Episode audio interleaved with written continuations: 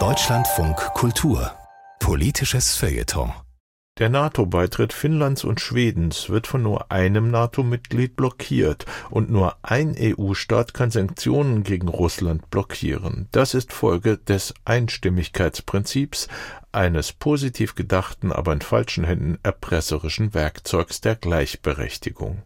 Christian Schüle sieht Reformbedarf. Einstimmigkeit ist im Prinzip eine ehrenwerte Sache. Sie erweckt den Eindruck von Einheit, Brüderlichkeit, Solidarität, von Gemeinsamkeit, Wahrhaftigkeit und Widerspruchsfreiheit.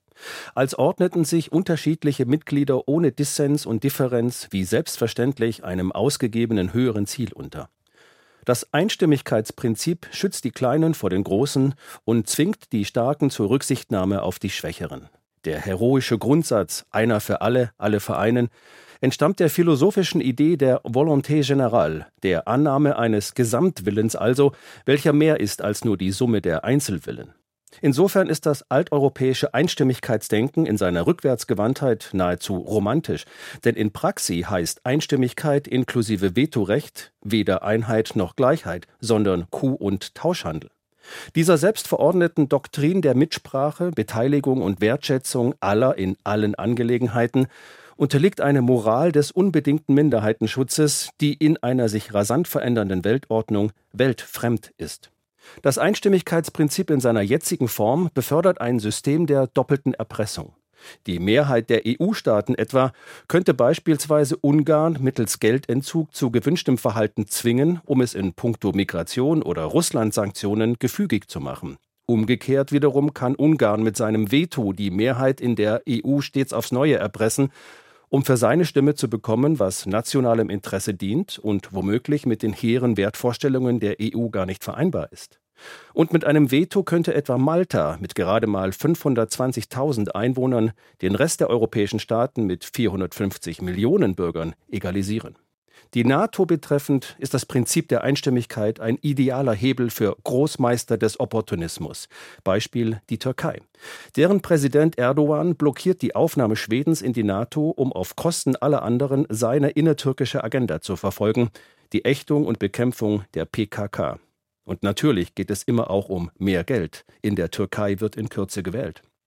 Letztlich ist das Prinzip der Einstimmigkeit ein Hebel für äußere Mächte, indem es Drittstaaten wie etwa China oder Russland ermöglicht, weltanschaulich unterschiedlich orientierte EU- oder NATO-Mitglieder gegeneinander auszuspielen. Je größer ein Kollegialorgan wird und je vielfältiger die Interessen seiner Mitglieder sind, desto schwieriger, mühsamer und vor allem langwieriger wird die Entscheidungsfindung.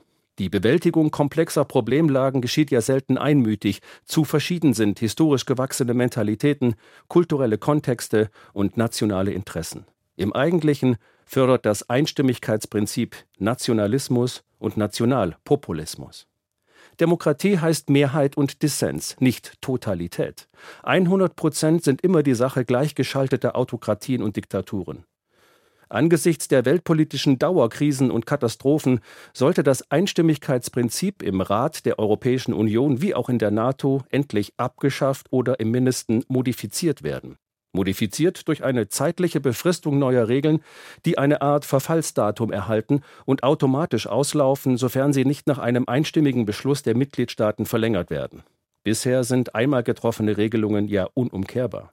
Noch besser aber sollte es abgeschafft werden, indem auch in besonders wichtigen Angelegenheiten das Prinzip einer qualifizierten Mehrheit eingeführt wird. Für einen gültigen Beschluss wären dann mindestens 15 von 27 Mitgliedstaaten nötig, also 55 Prozent.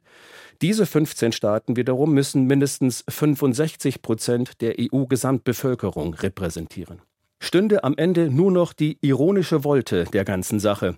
Eine Abschaffung oder Änderung des Einstimmigkeitsprinzips in den EU-Verträgen müsste einstimmig entschieden werden.